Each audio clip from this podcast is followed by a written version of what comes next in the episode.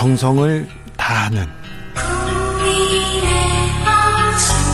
국민의 방송. KBS 주진우 라이브. 그냥 그렇다고요. 뉴스를 향한 진지한 고민 기자들의 수다 라이브 기자실을 찾은 오늘의 기자는 은지옥이요. 시사인 김은지입니다. 설날 명절 어떻게 보내세요? 네, 주진우 라이브 왔습니다. 네, 죄송합니다. 네, 내일도 뵐 예정인데요. 네, 네. 알았어요. 네, 네, 새해 복 많이 받으시고요. 죄송해요. 네, 새해 복 많이 받으세요. 예. 아무튼 대선 기간이어서 정치부 기자들은 바쁘죠. 네, 오늘 토론할 거라고 내심 좀 기대를 했었는데요. 결과적으로 결국 안 됐네요. 참 많이 아쉽습니다. 토론을 하기 위한 토론 그렇게 오래 하고 이 토론이 그렇게 어려운가? 참 신기도 해요. 네. 자, 첫 번째 준비한 뉴스부터 가볼까요? 네, 김만배 전 머니투데이 부국장이 교도관에게도 돈을 줬다라고 합니다. 네, 김영란법 위반이에요 이거. 네, 당연히 그렇습니다. 검찰이 그래서 추가로 기소를 했다라고 하는데요. 네. 그 사연을 보면 김만배 전 부국장이 지난해 10월 달에 1차 구속영장 실질심사 받은 바가 있습니다. 실질 심사를 받고 받고 이제 결과가 나올 때까지 구치소에서 대기하거든요. 그렇죠. 근데- 다른 장소이기도 한데요. 요새 보통 구치소입니다. 네네. 제가 저기 실질 심사 받고. 경찰서 유치장에 있을 때 우리 김은지 기자가 면회 왔었어요. 네, 그때 콜라 사드렸던 네. 기억이 있습니다. 네, 콜라 넣어줬습니다. 예. 사식으로. 자, 근데 그래서 구치소에서 끝나고 기각돼서 나오면서 돈을 줬다는 겁니까? 네, 현금 165만 원이나 줬다라고 하는데 뭐라고요? 예, 이렇게 이야기했습니다. 자기 때문에 고생한 직원들에게 간식이라도 사드시라고 놓고 온 거고 네. 정확히 얼마인지도 몰랐다. 이런 취지의 주장을 하고 있다고 합니다. 지갑에서 이렇게 쥐어가지고 그냥 줬다고요? 네, 그런데 당연히 문제가 되는 것이고요. 그래서 해당 교도관이 신고를 했고 이것이 경찰로 넘어가서 범죄 혐의 사실이 통보가 됐는데요. 참 그런데 수사를 받고 있는 중에 돈을 이거 주는 거 이거 위험하다는 거 누구보다도 잘 알 텐데 법조기자 오래 했는데 네, 그러니까 이 상황이 얼마나 엄중하고 본인이 이 상황에서 어떻게 처벌받을 수 있을지에 대한 감이 없었다. 혹은 너무나 자신감이 있었다. 이렇게 보일 수밖에 없는 상황인 것 같습니다. 네. 네, 그나마 이 부분은 수사 기소가 좀 빨리 이루어졌습니다. 네, 네, 저는 후자 같아요. 제 혀- 후자 같아요. 김만배 부국장이 그렇게 생각할 것 같습니다. 자신 있는 것 같아요. 네, 그렇죠. 그 당시만 하더라도 실제로 1차 영장은 기각이 됐거든요. 네. 근데 그에 대한 비판들이 워낙 거세다 보니까 보강 수사를 해서 2차 영장은 나왔고요. 현재 그 혐의가 모두 더해져서 구속 상태로 재판을 받고 있습니다. 네.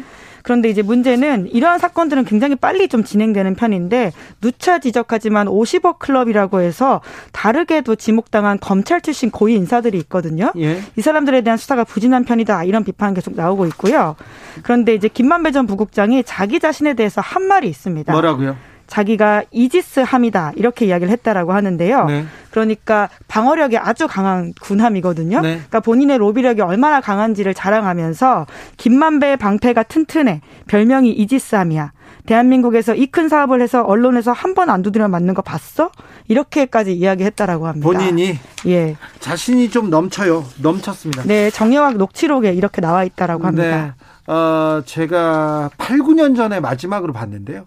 그러니까 박근혜 정부 초기였었는데, 어, 박근혜 정부 초기에 검찰이 저를 계속 이제 구속시키려고 했던 때, 그때 만났었는데, 너무 그렇게, 어, 뭐지, 나서다가, 너무 그렇게 나서고, 앞에서 입 바른 소리 하다가, 어, 뭐지, 잡혀간다고 하면서, 어, 저기, 박근혜 정부를 약간 두둔하던 얘기를 마지막으로 했던 게 기억이 납니다. 아무튼 수사를 받는 중에 돈을 건넸다. 이거 대단한데 김만배 씨 녹취록이 추가 공개돼서 이거 정치권에서 큰 공방이 될 것 같습니다. 네, 그렇죠. 뿐만 아니라 조원태 회장 이름도 있어서요. 저는 아, 저- 굉장히 좀 눈에 그러니까 띄더라고요. 재벌 회장한테 돈을 빌려줬어요. 이 양반이. 네, 이분이. 그, 그것도 녹취록에 죄송합니다. 나와서 수사가 좀 진행되다가 검찰에서는 문제 없다라고 털어주긴 했는데요. 네. 예, 30억 원을 실제로 빌려줬다라고 합니다. 네. 예. 또 다른 네, 공방이 벌어지고 있습니다. 네, 그렇죠. 그것은 이제 윤석열 이름이 있다라는 부분에 대해서 정치권이 공방을 하고 있는데요. 정확히 뭐라고 나왔어요? 네. 윤석열이 형이 가지고 있는 카드면 죽어. 그런데 형은 그 계통에 안 나서려고 그래 라고 김만배 전 부국장이 정영학 회계사에게 한 말이라고 이게 합니다. 이게 언제쯤 한 건가요? 지금 그러니까 감옥에 가기 훨씬 전에 한 예, 거죠. 그렇죠. 예. 윤석열이는 형이 가지고 있는 카드면 죽어. 근데 그 형은 그 계통에 안 나서려고 그래. 네, 이것이 이제 보도가 되니까 당장 민주당에서는 긴급 브리핑을 열었는데요. 우상호 총괄선대본부장은 김만배 전 부국장이 가진 어떤 정보가 공개되면 윤석열 후보가 정치적으로 죽을 정도의 큰 무언가가 있다는 것을 암시한다. 이렇게 주장을 했고요. 네. 바로 국민의힘에서 반박했습니다. 이양수 선거대책본부 수석 대변인이 윤 후보와 김만배와 어떤 친분이나 관계가 없음을 분명히 밝힌다면서 이것은 김만배 씨가 한 거짓 허풍에 불과하다. 이런 주장을 했습니다. 어, 참 녹취록 자체를 진실로 확정할 수는 없습니다. 그지 그렇지만 기본적으로 어, 대장동 관련된 수사를 윤석열 검사가 했었고 거기다가 윤석열 후보의 아버지 집을 김만배 씨 누나가 샀지 않습니까? 거기에다 이 얘기까지 겹쳐지면 아예 근거가 없다. 아예 아무것도 아니다. 이렇게 넘어갈 수는 없는 것 같아요. 네, 이제 그러다 보니까 결과적으로 검찰 수사가 좀 어떤 진실들을 밝혀줘야 될 부분들이 있는 것 같은데요. 네. 이제 그에 대해서는 제대로 진행이 되고 있지 않다. 이런 비판이 있습니다. 친분이 아주 깊은지는 그거는 잘 모르겠습니다만 김만배 씨가 윤석열 후보를 아주 잘 알고 잘 알고 있었고 어. 잘 알고 있고 어디 가서 잘 안다고 이렇게 또 뭐지 주장하고 얘기하고 다닌 거는 많이 들었어요. 네, 물론 윤석열 후보 쪽에서는 전혀 그런 사이가 아니다 이런 주장을 하고 있긴 합니다. 김만배 씨 저한테도 그런 얘기는 했었습니다. 네, 안다고 잘 알고 지낸다는 얘기는 했었습니다. 다음 뉴스로 가볼까요? 네, 김학의 전 법무부 차관이 최종 무죄 선고받았습니다. 네, 김학의 참 저 김학의 검사는 무죄를 받았습니다. 참 대단한 일입니다. 네, 그러니까 사건을 제때 처리하지 못하면 바로 잡는 게 얼마나 어려운지를 전형적으로 보여주는 사건이다. 이런 생각이 그리고 듭니다. 검사가 검사들의 죄는 절대 묻지 않고 수사도 않는다는 걸 보여준 전형적인 사건이기도 네, 합니다. 그렇죠. 검찰의 제 식구 감싸기라고 하는 가장 모명의 사례이기도 한데요. 그렇죠. 예, 그러니까 김학의 사건은 이제 하나의 검찰 역사에서 보통 명사 아닐까라는 생각이 들 정도입니다. 좀 정리해 봅시다. 네, 2013년, 14년, 2019년 세 차례나 같은 사건을 두고 검찰이 수사했었는데요. 경찰이 일단 수사를 했는데 이건 김학의 성 접대 사건이 맞다고 수사를 하려고 했는데 검찰이 일단 막았어요. 네, 그 당시에 경찰이 요청했던 통신사실조회 압수수색 영장, 체포영장, 출국금지 이런 것들이 다 검찰에서 수차례 반려가 된 바가 그것도 있습니다. 한 번도 아니고 막 네 차례, 세 차례, 두 차례 그렇게 반려됐어요. 네, 이제 그러다 보니까 제대로 사건의 실체에 다가가기 어렵게 만든 게 아니냐 이런 비판이 그때도 있었는데요. 2013년, 14년, 10 그, 그때는요. 어, 그때는 검찰의 힘이 셌던 때죠. 그리고 김학의 씨가 검찰에서 굉장히 큰 영향력을 가지고 있었던 때입니다. 어, 초대, 박근혜 정부의 초대 검찰총장을 김학의 씨를 시키려고 이렇게 노력하던 정황들은 많이 나와 있습니다. 네, 물망에 올랐다 이런 보도가 당시에도 있었었는데요. 네. 결과적으로 차관 자리에 갔습니다. 네, 그리고 법무부 장관도 못 간 게 청문회 때문에 청문회를 통과할 수 없다는 걸 알았기 때문에 법무부 차관으로 갔던 거죠. 예, 그 당시에 가장 논란이 됐던 게 해당 영상이었었는데요. 네. 그 영상에 대해서 당시 검찰은 남자를 특정할 수 없다 이런 이야기를 한 바가 있었습니다. 그런데 그 영상은 너무나 또렷해가지고 누가 봐도 누가 봐도 김학이 검사라는 걸 알 수 있었어요. 그 당시 제가 봤거든요.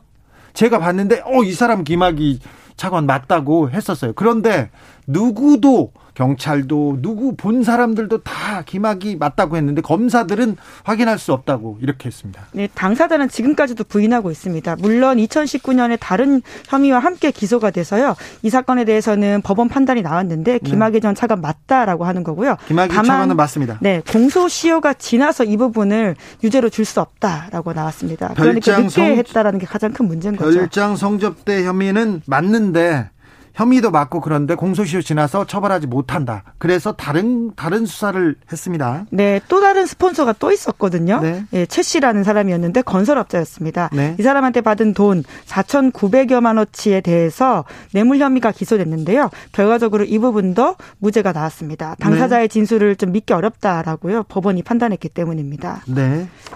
네, 이제 그래서 이 사건이 결과적으로 김학이 없는 김학이 사건이다. 이런 평가까지 받고 있는데요. 네.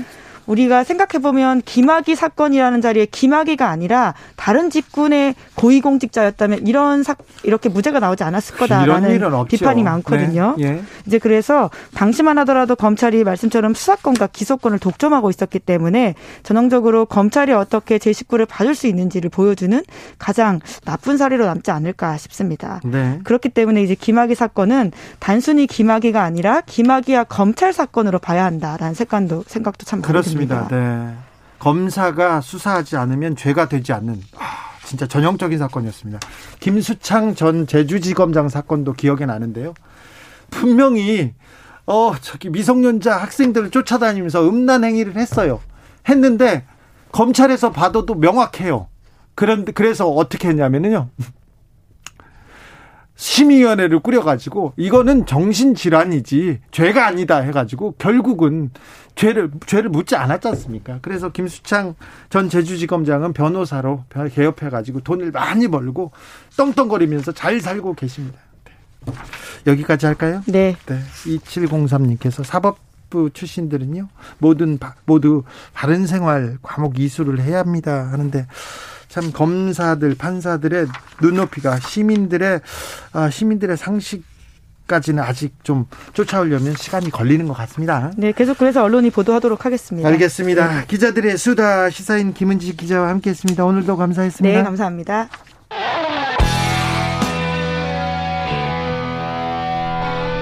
스치기만 해도 똑똑해진다.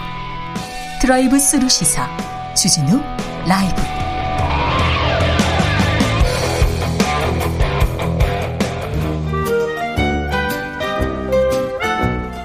민생이 먼저다 함께 잘 먹고 잘 사는 법 찾아보겠습니다. 민생과 통하였느냐? 생생민생 통.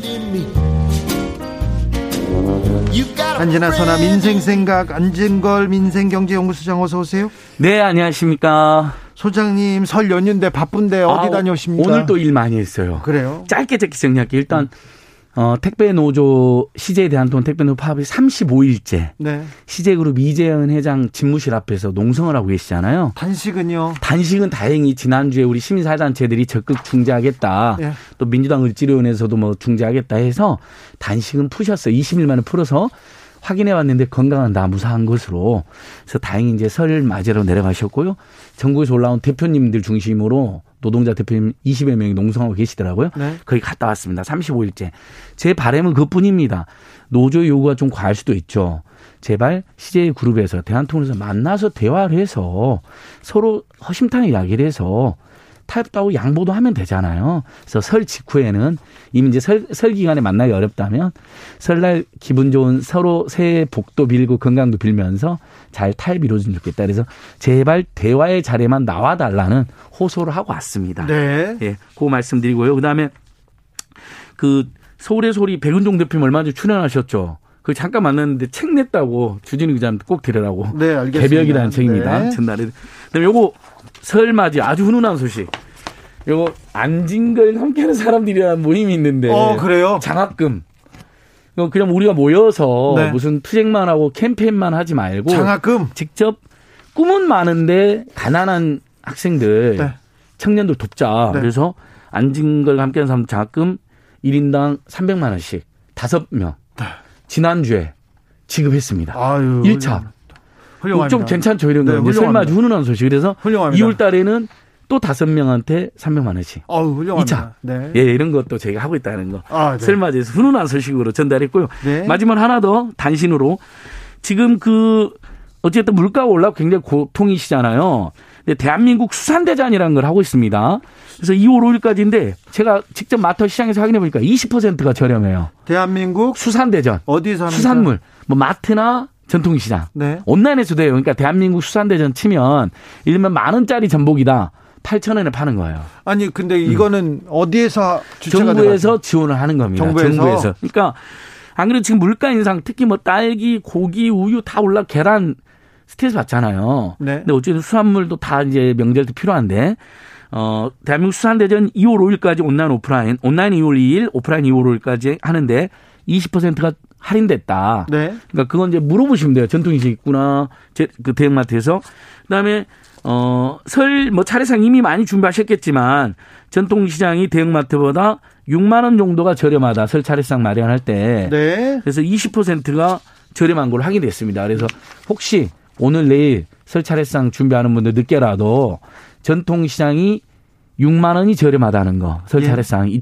갑자기 전통시장 가시면 좋겠습니다. 전통시장이 많이 싸군요. 예, 그럼요. 아, 예. 요건 서울시 농수산물공사 직접 조사한 내용이기 때문에 공신력이 있습니다. 알겠습니다. 예. 네. 2399님 소장님 존경의 마음 드립니다. 첫째가 건강합니다. 새해 건강하시고요. 아유 우리 애청자 여러분 더 건강하십시오. 네, 좋은 일 가득하시길 기원드립니다. 이렇게 얘기합니다. 예. 참 설 연휴인데 소상공인들은 잘 계신지 자영업자들은 잘 계신지 아. 어떠신지 좀 걱정이 됩니다. 예. 또 준비를 했는데요. 마음 무겁습니다. 저도 어저께 두 끼를 자영업자분들 배달로 이제 해결했거든요. 일이 있어가지고. 근데 보니까 어제도 그렇고 오늘까지도 문 여신 분들이 많아요. 왜? 그동안 너무 힘들었잖아요. 네. 그럼 설 명절 때는 문을 닫으시는 분들 있잖아요. 네. 이때가 대박이다. 네. 이때 조금만 더 벌자. 분들이 굉장히 많다는 거 확인했고 배달 노동자들도 마찬가지예요. 배달 노동자 지금 하시잖아요. 그러면 기사님들이 적잖아요. 우리 9시에 약주 한잔 하시고 9시에 가려면 택시 기사님 잘 안 잡혀 대리기사님 비용 올라가는 것처럼 똑같이 배달기사님 단가가 올라가니까 그래요. 많은 자영업자들과 배달기사님들이 이 설 명절에도 뭐 내일 하루 쉬는 분들도 있는데 3일 연휴 중에 그러니까 토요일까지는 5일 연휴 중에 일을 많이들 하신다는 거예요. 근데 그도 그럴 것이 중요한 통계가 하나 나와 있는데요. 지금 자영업자 대출이 어 2019년 말에는 482조 원 정도였거든요. 네. 2년 만에 31.2% 150조가 늘어나서 이 어 아 원래 아니 482조 원인데 무려 632조로 150조가 늘어났어요. 대출이 늘어났다는 건 빚하고 원금을 이자하고 원금을 갚아야 되잖아요. 네. 그러니까 명절에도 시장고 일하는 분들이 늘어나 이때라도 좀 더 벌자. 그리고 대출한 숫자도 원래 209만 명이었는데 이 2년 사이 276만 명으로 늘어난 거예요. 네. 무려 70만 명이 늘어난 겁니다. 어, 많이 늘어네. 그러니까 되게 어 아주 많은 분들이 지금 이 명절에 어쩔 수 없이 일을 하는 거죠. 그래서 어 부디 명절 후에는 추경 예산안이 제대로 이분들을 위해서 제대로 지원되는 게 통과됐으면 좋겠다는 염원을 가지고 있습니다. 걱정했는데 걱정한 지점을 또 우리 정치자가 또 그대로 얘기하시네요. 0007님께서 수산대전으로 마트 갔더니요. 평소에 만 원 하던 오징어가 만 이천 원 하더라고요. 할인이라고 해서 하는데 눈 가리고 아웅 아닙니까? 아, 아마 그것은 이제 이럴 겁니다. 정부가 속이는 건 아니고요. 네. 명절 앞두고 일부 공급망에 문제들이 있는 거 있었잖아요. 딸기를 그런 건 이제 가격이 올라가 있으니까 네. 만약에 20% 수산물 할인 대전 안 했으면 만 육천 말천 원까지 하는 거죠. 그러니까 그렇게 이해해 주시면 될 것 같아요. 알겠습니다. 예. 지금 그, 그니까 뭐 정부에서 30% 준다고 해서 30% 올려서 받고 그런 건 그렇진 아니... 그런 짓은 못 하죠. 해서도 네. 안 되고요. 그런 것도 좀 감시해 주십시오. 예, 예. 정부에서. 예, 계속 더 하겠습니다. 4433님, 소장님 물어볼 게 있는데요. 손실보상금 준다고 했는데 네. 500만 원을 대출로 전환한다는데 도대체 무슨 말인지 자, 이거 저는 일부 언론이 너무 이상하게 보도를 했습니다. 아, 그래요? 500만 원은 손실보상금입니다. 예. 자, 간단히 어차피 이거 준비한 소식이니까요. 현재 어제로 중기벤처부가 밝혔습니다. 33만 3천 명이 어저께 까지 500만 원을 받았습니다. 네. 그러니까 어, 이번에 손실보상을 선지급하는 거잖아요. 어, 대상자 55만 명입니다. 설 이후에까지 하면 90만 명입니다. 근데 이번에 선직 받는 분들 뭐냐면 영업 금지하고 영업 시간 제한을 받았던 분들입니다. 네. 10월, 11월, 12월 달에요. 네. 그다음에 1, 2, 3월 지금 현재도 가동되고 있는 분들 이 여섯 달치의 손실 보상 중에 명절로 해주면 너무 힘드니까 1월 달에 먼저 주는 겁니다. 네, 네. 그 중에서 55만 명 중에 어, 신청자가 41만 명이었고 33만 명이 받았으니까 82%가 받았는데 많이 받았네. 일부 언론에서 이거 대출이라는 식으로 자꾸 언론 여론 호도하는데 이건 손실 보상을 먼저 주는 겁니다. 네. 우리 작년 7, 8, 9에 받았을 때 그 대출로 아니고 그 손실 보상으로 지원금을 받은 거잖아요. 근데 왜 대출이란 말이 나왔냐? 만약에 주진우 사장님하고 안진걸 사장이라는 사람이 있는데 주진우 사장님은 나중에 설날 후에 계산해 보니까 손실 보상을 700만 원을 받아야 될 뿐이에요. 네. 그럼 500만 원 선직 받았으니 200만 원 더 받으면 되잖아요. 그렇죠. 근데 안진걸 사장이 보니까 매출의 감소가 별로 없었네. 제가 네. 그러니까 손실 보상금이 실제로는 400만 원만 받으면 되는데 100만 원이 더 받은 거잖아요. 네. 그럼 이건 국민 세금으로 받는 거니까. 그럼 100만 줘야죠. 그 100만 원 이제 반환한 게 맞는데 바로 반환하려면 얼마나 힘들어요. 네. 지금 힘든데 그 추가로 지급된 부분만 1%대 저리로 대출을 해준다는 거예요 나중에. 아 그래요? 그러니까 이것은 나쁘지 않네. 아니잖아요. 네, 나쁘지 않네. 자 소상공 입장에서 먼저 지금 당장 500만 원이라도 받고 그다음에 나중에 내가 매출액 감소액이 크면 200만 원이든 500만 원 더 받는 것이고 아 마침 내가 근데 매출액 감소 좀 작았다. 그래서 50만 원 토해내야 돼. 네. 근데 그것을 대출금으로 전환해서 천천히 갚으면 되는 겁니다. 네. 금리도 알겠습니다. 1%. 네. 그러니까 이것은 일부 언론에서 이렇게 혼선을 준 건데 저는 네. 항상 언론 보도는 정확하고 또 어, 사회 약자들 혼선이 겪지 않도록 아주 구체적이어야 된다고 지적하고 싶습니다. 네. 한국 경제가 세계 이렇게 경제 견줘봤을 때 좀 어렵습니까? 어떻습니까? 아주, 이거 아주 기분 좋은 소식인데 아무튼 손실보상 콜센터 1533-3300이니까 어, 혹시라도 문의하시면 하시고요. 한국경제 자 G7보다 경제 성장률이 2년 동안 높았습니다. 코로나에서요. 그러니까 우리는 코로나 이전보다 3.1%가 성장했습니다. G7 중에 6개국은 마이너스고 미국 또 플러스인데 한국이 더 그 성장 비율이 높고요. 그다음에 더더욱이나 오늘 올해 IMF라든지 이런 데서 예상하기에 올해까지 해서 어 대한민국 경제가 어 미국은 106.1% 성장하는데 코로나 전에 비해서 한국은 106.2%. 그러니까 G7보다 올해까지 해서 어 경제 회복이나 경제 성장률이 높다. 네. 이건 굉장히 기분 좋은 소식이죠. 그러나 좀 나아질까요? 예, 대한민국이 잘 나가는 것과 국민들이 힘든 건 별개잖아요. 그렇죠. 그래서 서민, 중산층, 빈민, 코로나 피해계층 청년들에 대한 집중 지원. 그래서 추경이 14조는 너무 작다. 최소 35조 40조간 늘어나야 된다. 그분들 지원하려면. 그러면 경제 성장을 더 올라갑니다. 알겠어요. 네. 그 부분을 꼭 고생하셨어요. 호소하고 싶더라고요. 알겠어요. 어, 추경이 현재 14조가 제출됐는데 너무 작다. 그게 네. 국민 여론입니다. 안재걸 소장님 고생 많으셨습니다. 아닙니다. 올해도 여러분 새해 복 많이 받으시고요. 네. 우리 주진 라이브 많이 사랑해 주십시오. 감사합니다. 안지걸 소장이었습니다. 네. 자, 장기야 얼굴들의 새해 복 들으면서 주진우 라이브 여기서 인사드리겠습니다. 오늘 돌발 퀴즈의 정답은 받아쓰기 퀴즈였죠. 여러분 설 잘 쇠세요. 어, 띄어쓰기 맞춤법 설 잘 쇠세요. 쇠고기 할 때 쇠입니다. 네. 선물 받으실 분 홈페이지에다 올려놓겠습니다. 전 여기서 인사드릴게요. 저는 내일 오후 5시 5분에도 생방송으로 돌아옵니다. 새해 복 많이 받으시고요. 지금까지 주진우였습니다.